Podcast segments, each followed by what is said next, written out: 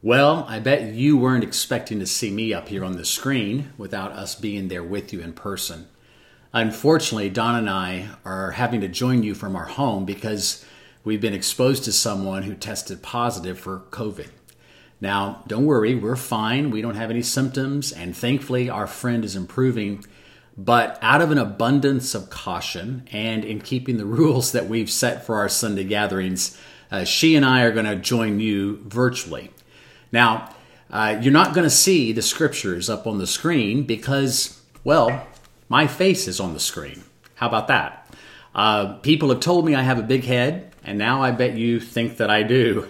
Uh, what I want you to do, though, is to join me in opening up God's Word. And so, if you would, and I know I say this all the time, but if you would take out your Bible or your device and turn with me to the Gospel of John, chapter 8 and verse 12. John chapter 8, verse 12, and we'll get there in just a minute. But first, how many of you have read Mark Twain's The Adventures of Tom Sawyer? A classic, right? Well, if you have, you'll remember when Tom and Becky Thatcher joined some classmates for a game of hide and seek in a cave. And true to Tom's adventurous self, they wander off the path and they're lost for days. Tom and Becky begin to lose hope of ever being found as their flickering candle goes out and they're left in complete darkness. They can't even see their, their hand up in front of their faces. Uh, Tom finally catches just a glimmer of daylight through a crevice, and he makes his way back to Becky and leads her out of the dark cave into the bright light of day. You know, when you read the story, you can almost feel the growing sense of hopelessness as they're trapped in this dark, cavernous dungeon. But you also feel the hope that comes from the tiniest glimmer of light, which guides them out of the darkness and into freedom. Light and darkness. They're what order our days and our nights. But light and darkness are also spiritual conditions, something Jesus has come to address. So in John chapter 8, verse 12, we read, Again, Jesus spoke to them, saying, I am the light of the world. Whoever follows me will not walk in darkness, but will have the light of life. And guess what that word life means? Zoe, the God life. So the Pharisees said to him, You are bearing witness about yourself. Your testimony is not true. You know, it's a really contentious meeting when people start arguing with you before you're even finished speaking. I, I promise that's not the reason I didn't show up today, that the fear that you might stand up and argue. Those that are listening to Jesus in this moment, in this setting, they're offended by what he has to say. And so they start arguing with him right in the middle of his message. They weren't there to learn, they were there to test him and to get rid of him. So they accuse him of bearing witness about himself and not telling the truth. And those are major religious infractions. Jesus must have really hit a nerve. He's declaring himself to be the light of the world. But they understand what he's saying. He's actually claiming to be God. Look at his rebuttal in verse 14 of John 8. Jesus answered, even if I do bear witness about myself, my testimony is true, for I know where I came from and where I am going. But you do not know where I come from or where I'm going. Now, listen, I have to admit to you that on first reading, I kind of like what Jesus is saying here because it, it feels like he's talking a little smack, like he's, he's dishing it back out to them. But when you really think about Jesus, I, I don't think that's the case. He's Jesus is not snarky. He, he doesn't stoop to their level. He's not answering sass with his own sass. Jesus is declaring what is true. Even if I do bear witness about myself, he said, my testimony is true. I know where I came from and I know where I'm going, but you don't know either. So the question begs where did Jesus come from? Well, of course, he came from his Father. But remember that Jesus is one person of the Holy Trinity Father, Son, Holy Spirit. And the triune God is the creator. All the way back to the first page of our Bible, Jesus knew where he had come from. Of course, he came from before creation, but he certainly came from the moment of creation as well. So if you go all the way back to the very first page of your Bible, Genesis 1, verse 1, it reads this way In the beginning, God created the heavens and the earth, and the earth was without form and void, and darkness was over the face of the deep. And the Spirit of God was hovering over the face of the waters. And God said, I bet you know what He said, Let there be light. And there was light. And God saw that the light was good.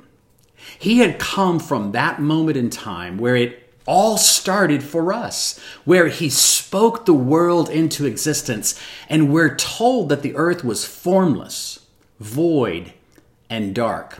And it's in that moment that God said, Let there be light. And there was light, and it was good.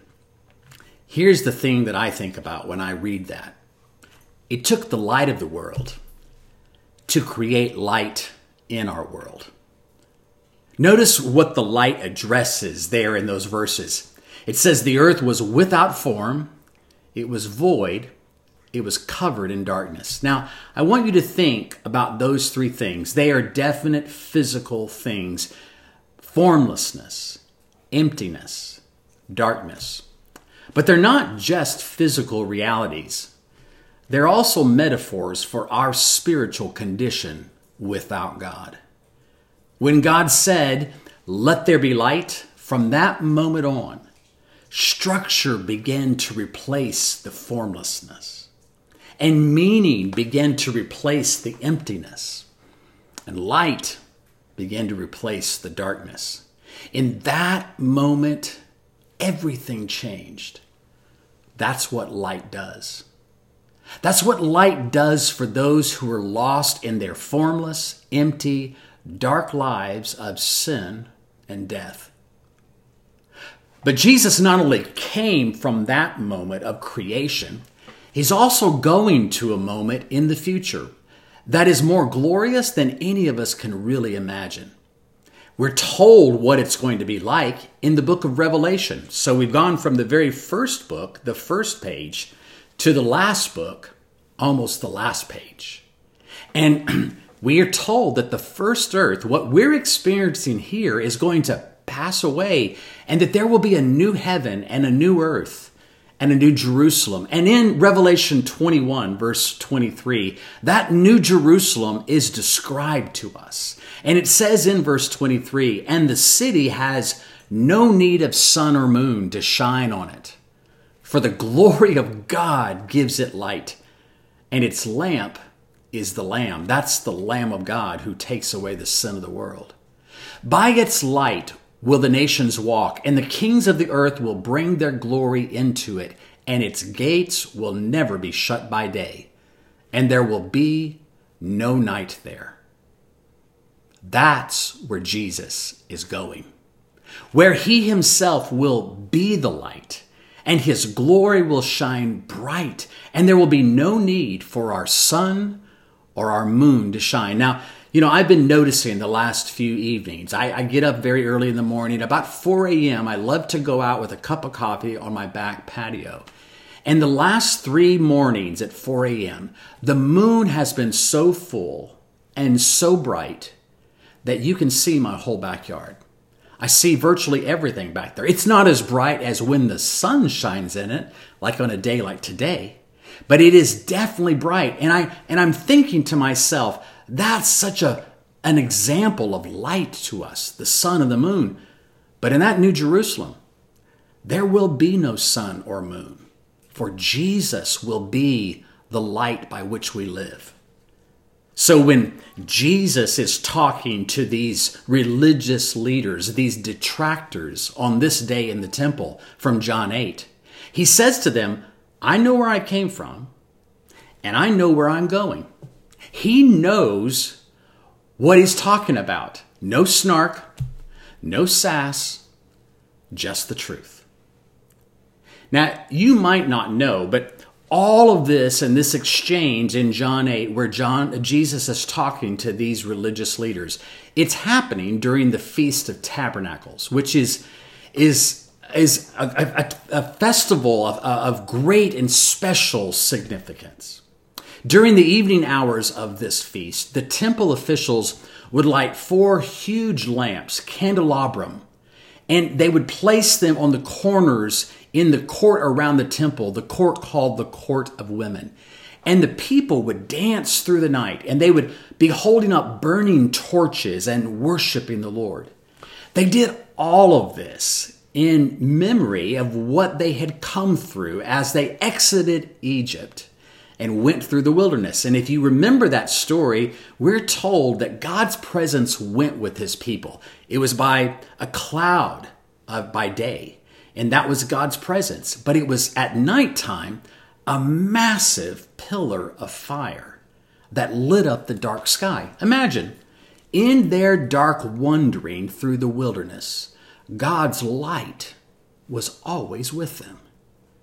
And this feast, the Feast of Tabernacles, they are they are commemorating that exodus so, in the middle of this feast, with, with the glow of torches and, and massive lamps bathing the city in light, Jesus declares himself to be the light of the world. Jesus, man, he never wastes an opportunity to point their ceremony of remembrance to his fulfillment of purpose. What they were celebrating from the past he came to fulfill for our future. He is the fulfillment of everything they've lived and recounted. That's why the psalmist would write in Psalm 27 1 The Lord is my light and my salvation. Whom shall I fear? And the prophet Isaiah would say in Isaiah 9 2 The people who walked in darkness have seen a great light. Those who dwelt in a land of deep darkness on them a light has shone.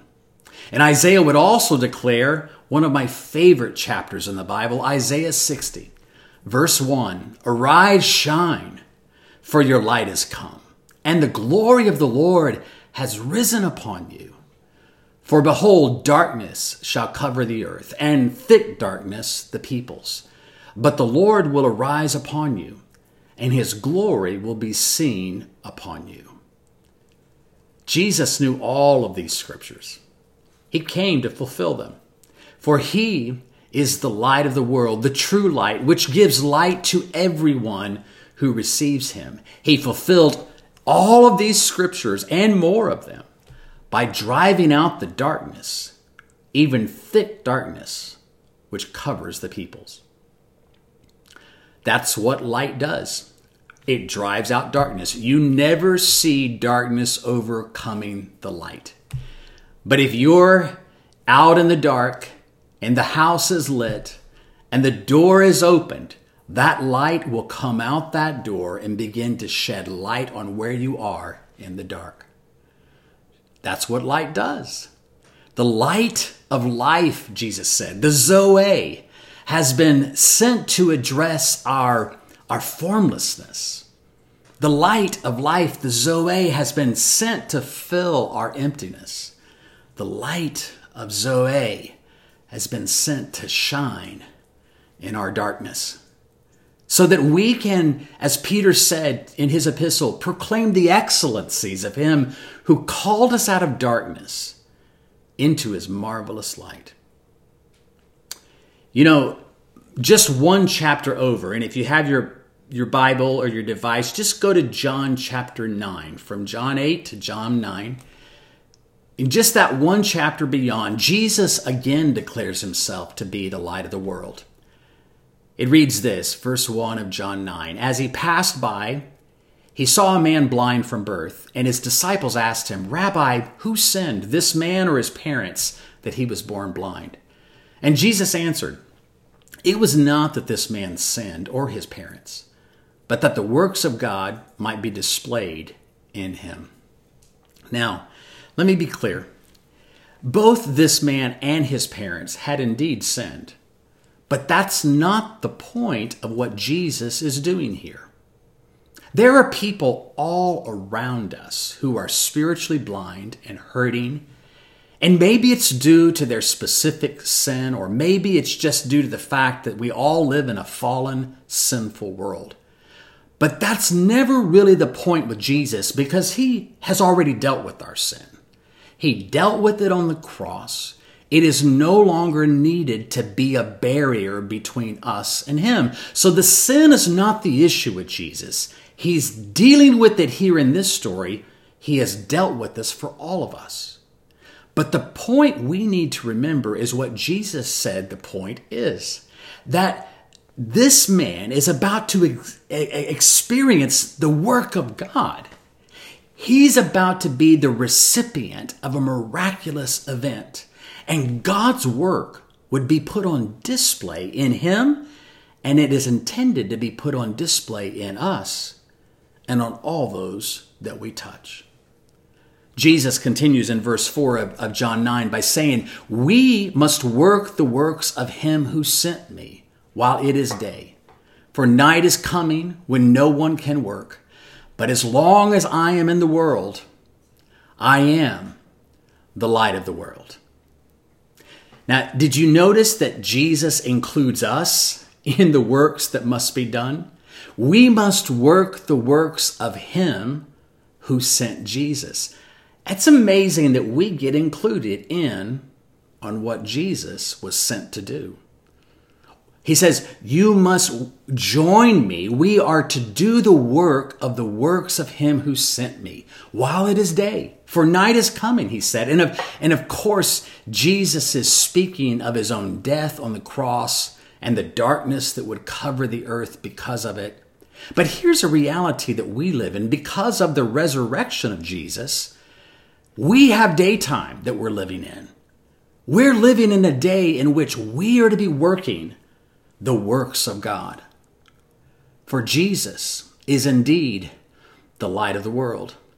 But he's also said to us, his disciples, that we are the light of the world. And in the same way that Jesus did, we are to let our lights shine before others so that they may see our good works and give glory to the Father who is in heaven. You know, if you keep reading this story in John 9, it's a fascinating exchange between this blind man and Jesus, and then this blind man who is going to be healed, and all of the religious leaders and his parents get involved, and it's just a mess as to what they're trying to make him believe. All this man knows is I once was blind, but now I see. If you keep reading that story, you'll see that Jesus does some pretty interesting stuff. He um, he spits on the ground and he makes mud and he puts that mud on the man's eyes, and then he tells him to go wash in the pool of Siloam, which means sent. Now, this is some out of the ordinary, wacky stuff. I, I wouldn't suggest that you do this next time you're praying for someone who's sick. Probably won't go so well. But the blind man does what Jesus says, even though he can't yet see. And as he's stumbling and making his way to that pool with mud on his eyes and still not able to see, he bends down at that pool and he gathers up some water and starts washing away the mud. And then his eyes are opened because of the light of the world. This man was once blind, but now he sees. And Jesus goes on in the story to reveal to this man that he indeed is the promised one, the Messiah. And now, not only does the man physically see, but his spiritual eyes have been opened as well, for he has been rescued out of darkness and brought into the marvelous light. Jesus is the light of the world. And he, as the light, gives structure to our formlessness. He gives fullness to our void. He gives light to our darkness. Jesus is the light of the world, for he he knew from where he had come. And he knew where he was going beyond. For he had come from the place where he himself had created all that we experience, and he himself had said, Let there be light. But where he is going, there will be no longer any need for the sun or the moon, for the Lamb of God will be our lamp, and the glory of God will shine brighter than we would ever need. Jesus is the light of the world. And in our spiritual blindness, He has come to give us back our sight, remove the scales from our eyes, and let us see Him for who He really is. Amen. But Donna is with me, and she's going to come and join, and we're going to just share just a few more moments, and then we're going to pray for you. That was great. The Lord helped. There is so much in this about seeing him as he is, about him being the light. And the it made me think of a song we used to sing when I was much younger um, that talks about when the eye is single, the whole body is full of light. Hmm. Because he is the light of life. And when we look to him, we become radiant, not because of what we are or who we are, but because of how he enters into us. Hmm. So there's a couple of verses I just wanted to highlight before I pray, and they're all about being children of the light and children of the day. I love the part that you read about that. Um, but in First Thessalonians, it says, You are all children of the light and children of the day. So let us be sober and put on faith and love and hope, encouraging one another and building each other up, just as in fact you are doing. Mm-hmm. And then in Ephesians, it says, For you were once in darkness, but now you are light in the Lord. Yes. Live as children of the light and find out what pleases Him. Hmm. Be very careful then how you live, not as unwise, but as wise, making the most of every opportunity to understand what the will of the Lord is. Be filled with the Spirit Speak to one another about spiritual things. Give thanks to God the Father for everything in the name of Jesus. Yeah, that's. And that's my prayer for us this morning. Amen. Would you pray with us? Father, we do thank you for bringing light into our formless darkness and void, for coming in as the source of all good things for translating us from the kingdom of darkness into the kingdom of your Son, mm-hmm. for calling us children of the light. What an incredible inheritance, Lord. And we do want to walk worthy of it. We want to glorify you in it. Yes, Lord. Your light has come and dispelled the darkness. Mm. And because we are now children of the light in the Lord, we want to walk circumspectly. We want to um, witness to who you are in everything that we do. We want to daily encourage one another. We want to receive the gift of the Spirit. Yes. We want to live wisely in this age. So, Father, that's my prayer that you would make these truths a reality in our lives that we would be empowered by what you've done to live as children of the light. Yes, Lord. That we would be prompted by the Holy Spirit when opportunities arise, that we would take advantage of them, um, that we would be quick to witness, we would be quick to talk about your faithfulness, we would be quick to give words of strength and encouragement to others. Yes. Father, we thank you for the revelation that you are giving us of yourself, that we can see you for who you are and not just what you do. And that as we peer upon you, as we fix our eyes upon you, as we look at your glory, we ourselves are being changed by one degree of glory to the next. Yes. I thank you, Father, that these realities are for us today every bit as much as they were for the day when you spoke them. And I pray, Lord, that your light would shine more brightly in our hearts, in our lives, families, in our church community, Lord, in our small groups, in everything we do. You're the light of the world, but you said to us, we are the light of the world.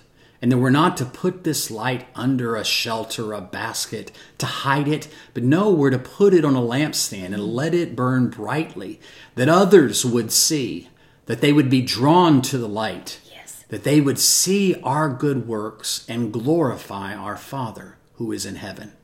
So we submit to you, Lord. We ask, Lord, first that your light would cleanse and purify us shine brightly on anything that needs yes. repentance, that needs turning away from, that search needs us. walking away from. Lord, search us and know our hearts. Mm. Try us and know our thoughts. See if there be any offensive yes, way within in us, and then lead us in the in way the way everlasting. everlasting. Lord, we ask that for our community, and we ask that, that we would be the light in our neighborhoods and all around. We thank you, God, for what you're doing even in these days of shaking. For you sit and rule and reign on the throne, and you've invited us into your kingdom. Mm. We ask all of this thing, all of this in your name. And, and, the, and we pray a blessing, Lord, upon everyone who's there this morning and who's listening from around the world. We pray, Lord, that we will be your servants of light in this day. In Jesus' name we pray. Amen. Amen. We are so grateful to our whole team, uh, Jamie and the other elders, and of course the worship team and the ushers, everybody there this morning. So we're blessed. We trust and pray that we'll be able to be back with you next Sunday. The Lord bless you Yes. and have a wonderful Sabbath.